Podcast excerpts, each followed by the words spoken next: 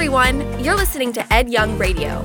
Ed pastors Fellowship Church, and we want to thank you for listening with us. These next few minutes together can change your life, and you can always hear more by visiting edyoung.com. Enjoy the message. Last week, I Googled water rescues, and I came up with something that I thought was really interesting on one of my many searches. It talked about the four A's of water rescue. It said basically we have to be aware of the situation, what's, what's happening.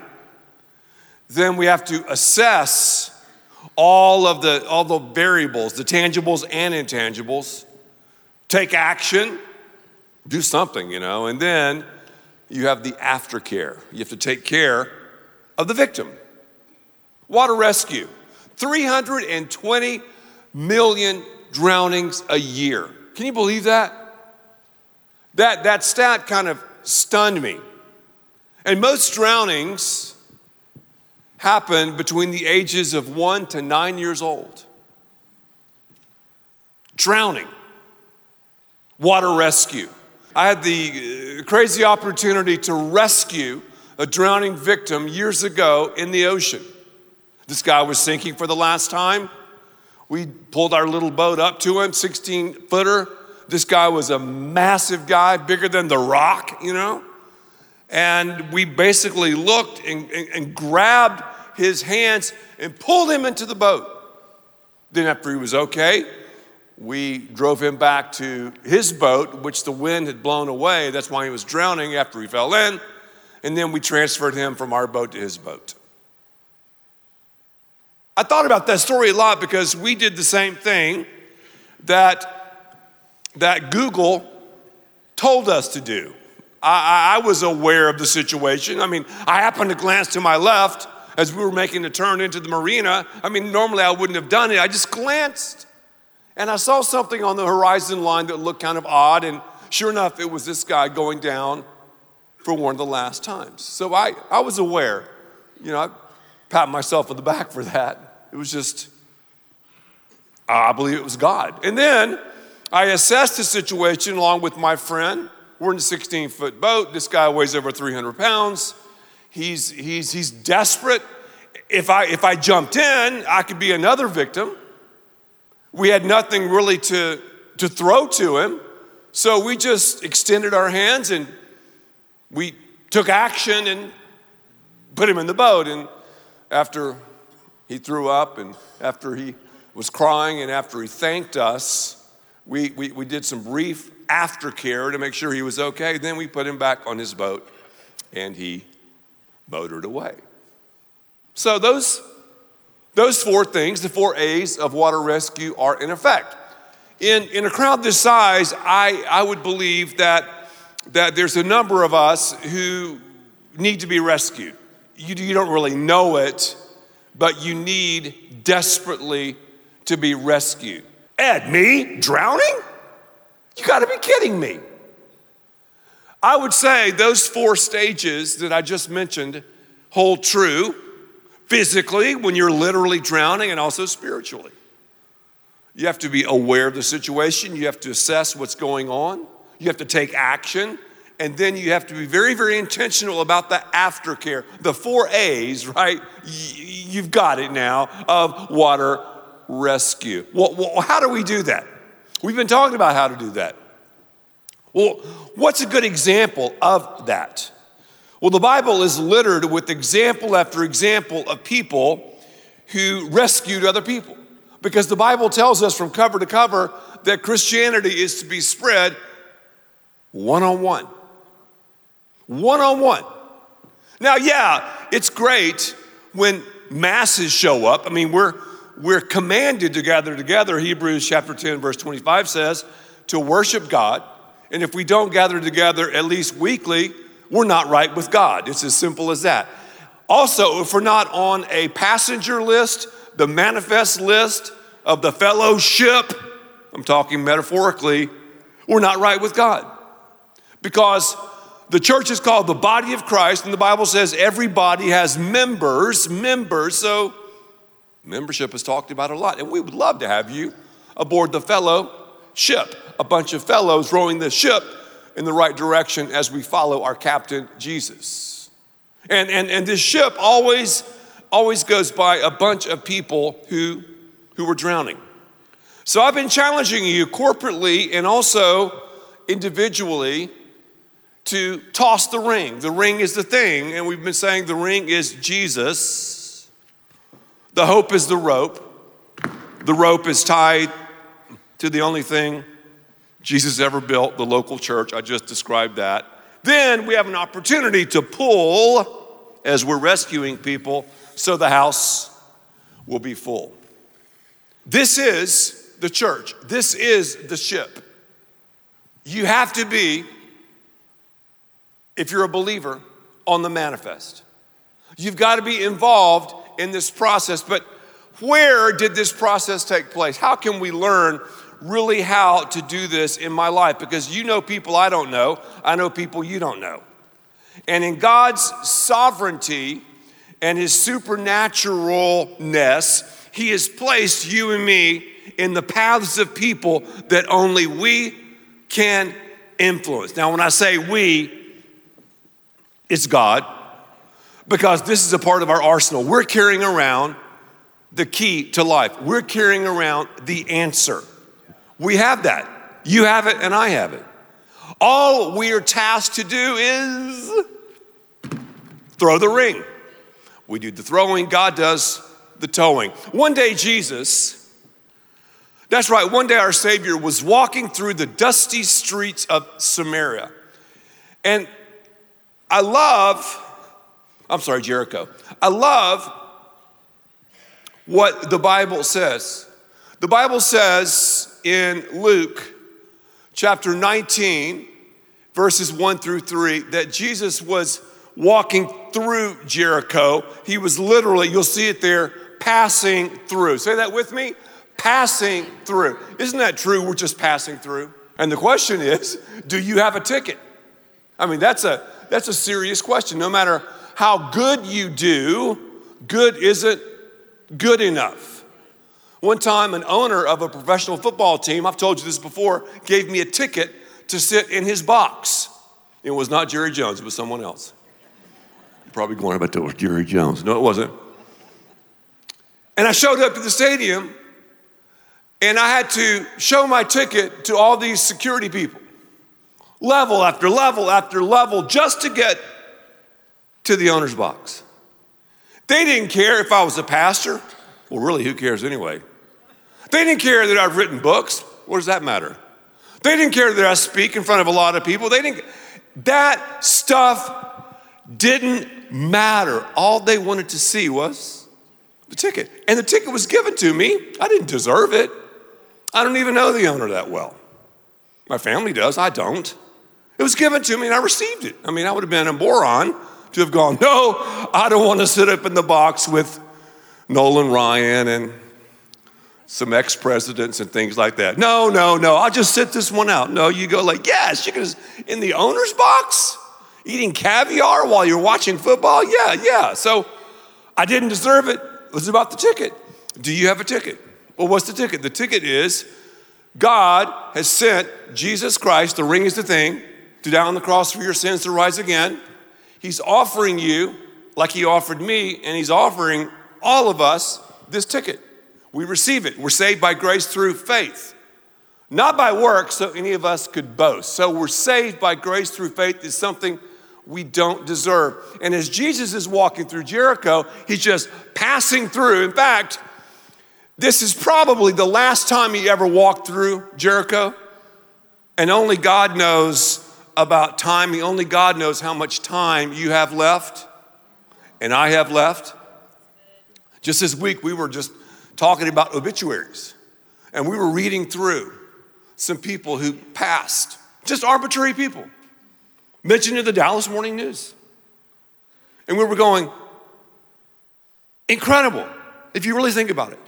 Because a week ago, I doubt very many of those people thought, oh boy, my name is going to be in the Dallas Morning News.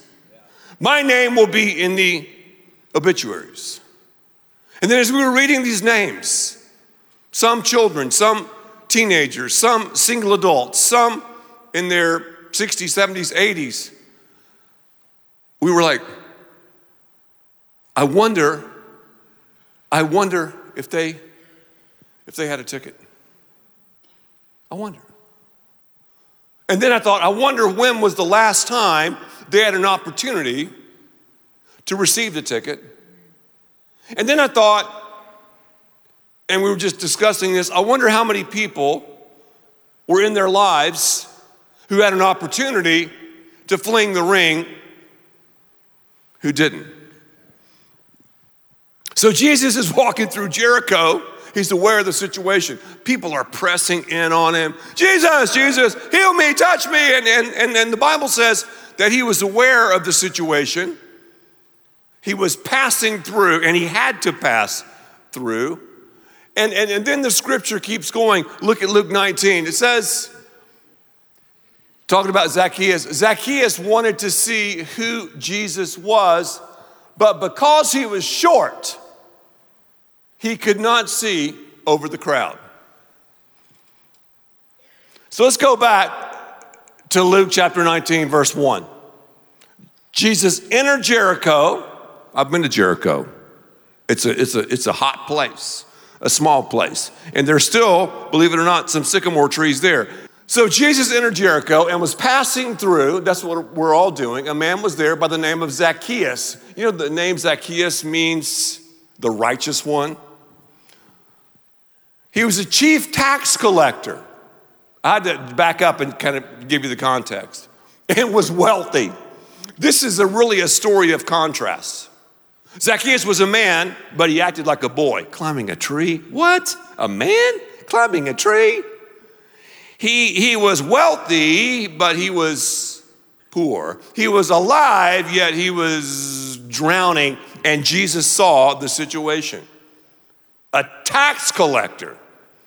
I mean, a lot of people dislike the IRS.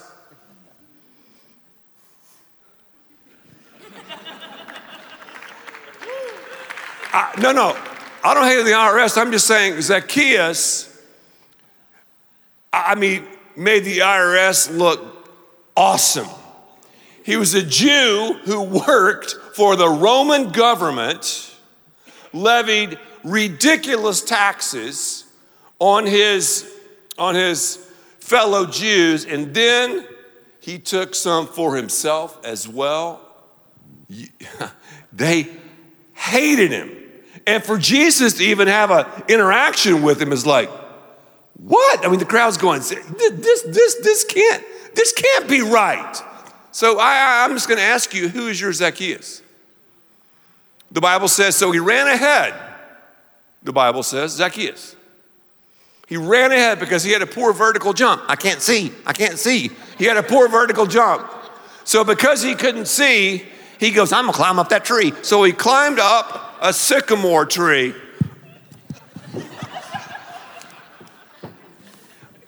seek him more tree.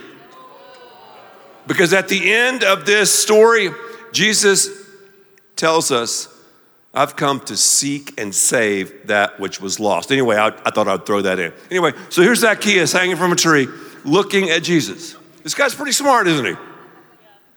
And you know the people even hated him worse. They're like, look at this idiot stealing from us.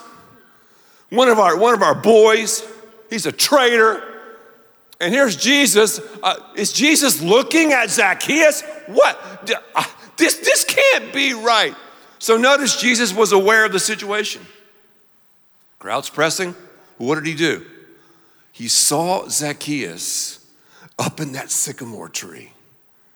And the Bible says Zacchaeus wanted to see who Jesus was. I'm telling you, all of us have people in our lives who are hanging from the sycamore trees and they're wanting to see Jesus. They're in your neighborhood. I'm telling you. They're in that boardroom, at your apartment complex, at the school, on the team. Zacchaeus is wanting to see who Jesus is, desperate to see who Jesus is. Now, you would think, okay, Zacchaeus is seeking Jesus. Well, Jesus is seeking Zacchaeus. Yes, Zacchaeus, Zacchaeus acquiesced, but but he was the one that that that pushed this whole situation. And this and this next part, Jesus is aware of the situation. He assessed the situation. Zach is up in a tree, and he's thinking, "This is odd." And then the next thing is, well, Luke 19 tells us when Jesus reached the spot. I love that. The spot. He looked up and said to him, Zacchaeus, come down immediately. This is the only time that Jesus calls someone by name, and obviously he'd never met him. Jesus is calling you by name. You're on that sycamore tree, you're, you're drowning. Jesus is calling you by name. He looked up and said to him, Zacchaeus, come down immediately. Now's the time. The Bible says now is the time for your salvation. So Jesus, being the ring, is literally saying, All right, Zacchaeus, come down from that tree. He's taking action. So, so you see the water rescue, don't you? You see him being aware. This is Jesus. You see him assessing the situation. He knew, he knew the, the people who were really following him, who wanted to know him, and he, and he, and he just eyeballed Zacchaeus. I like that though, when Jesus reached the spot. You have this, you have the sovereignty of God and the free will of man meeting, the spot. Many times I've been in the ocean in the exact spot where I rescued that guy. And it's powerful just to rehearse that and to think about that, that spot. And had I not just glanced to the left as we were turning into the marina, which I normally don't do, the guy would have died.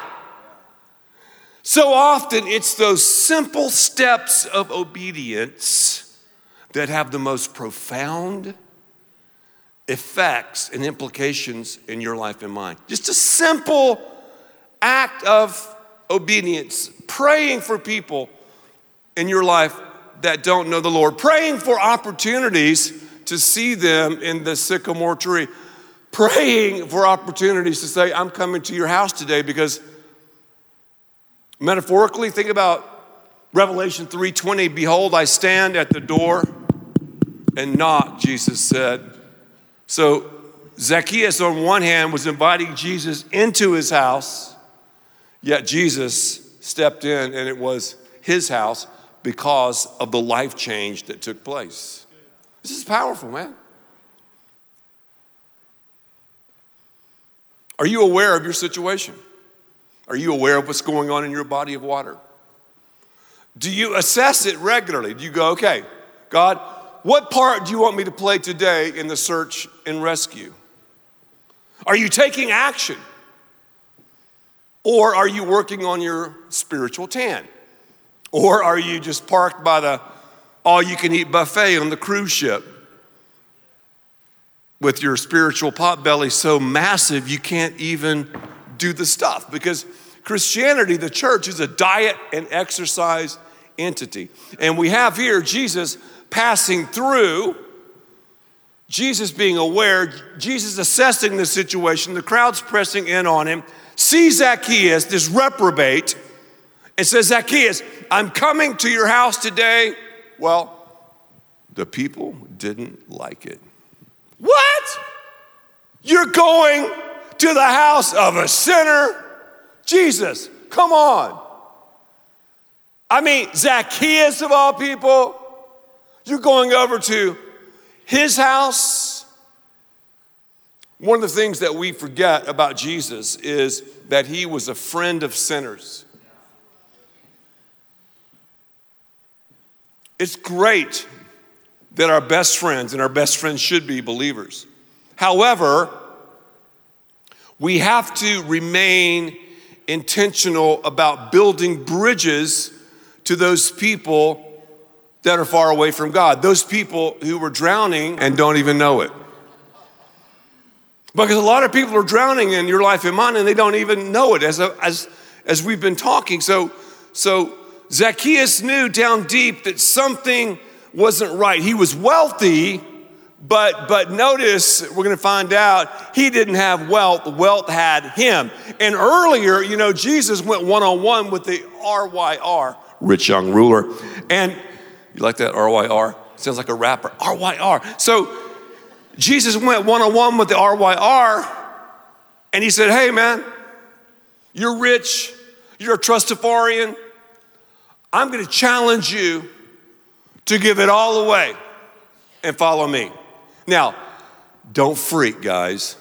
Jesus does not ask all of us to give everything away before we become a follower. This is the only instance in the Bible where Jesus challenged the guy to do that. Do that with me. One, two, three. Zacchaeus could probably have bought and sold the rich young ruler. What does he do? He has this power lunch, the first power lunch ever in Scripture. You're talking about aftercare.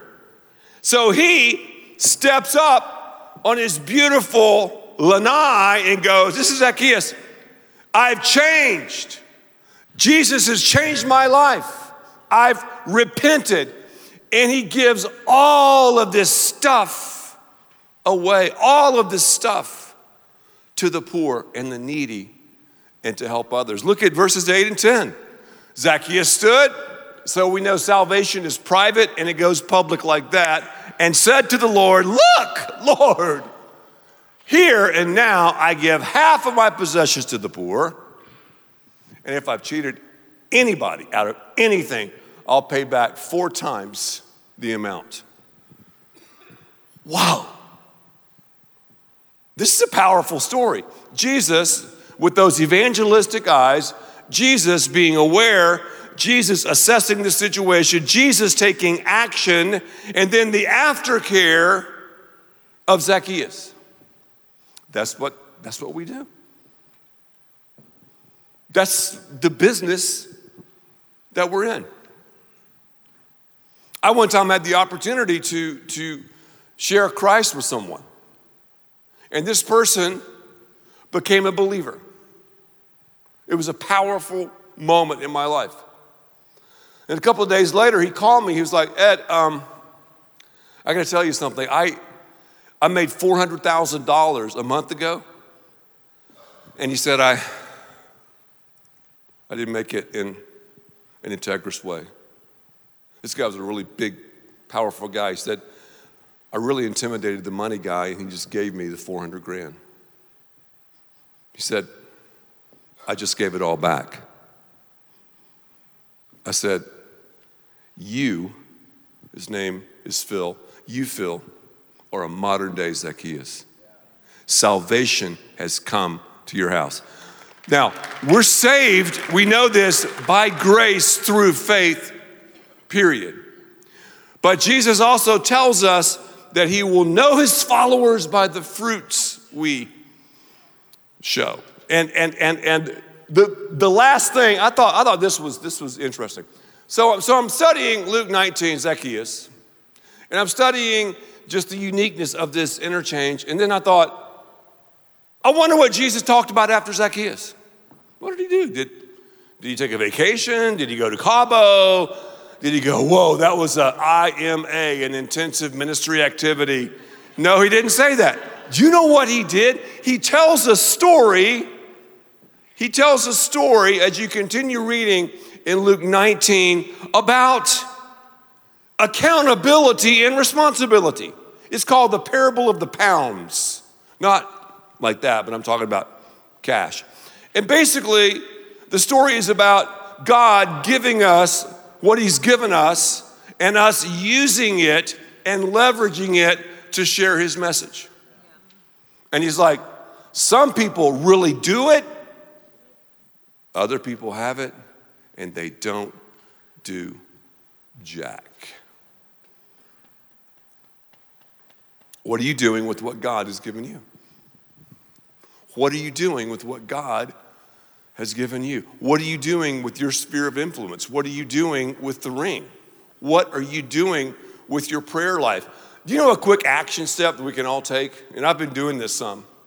Check this out. How many people in here go out to eat? If you, if you go out to eat, lift your hand. Everybody. You have an opportunity to impact and influence someone for eternity just by going out to eat.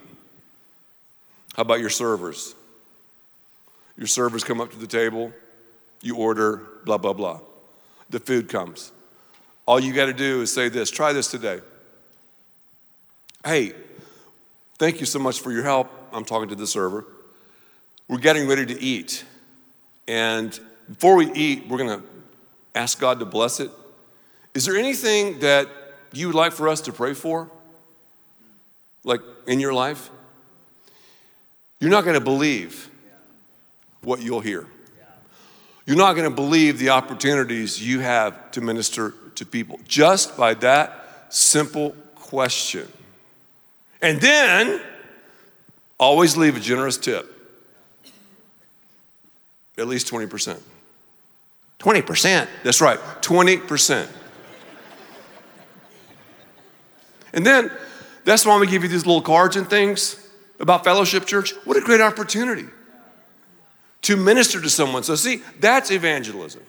Evangelism is, hey, I would love to have you as a part of Fellowship Church, or we have this service coming up, or whatever. Just, just invite people. But don't stop there. When God gives you open doors and open windows, walk through them. Because when I was rescuing that guy with my friend, what were we doing? We were down on our knees. We had to get down on our knees to reach and pull him in the boat.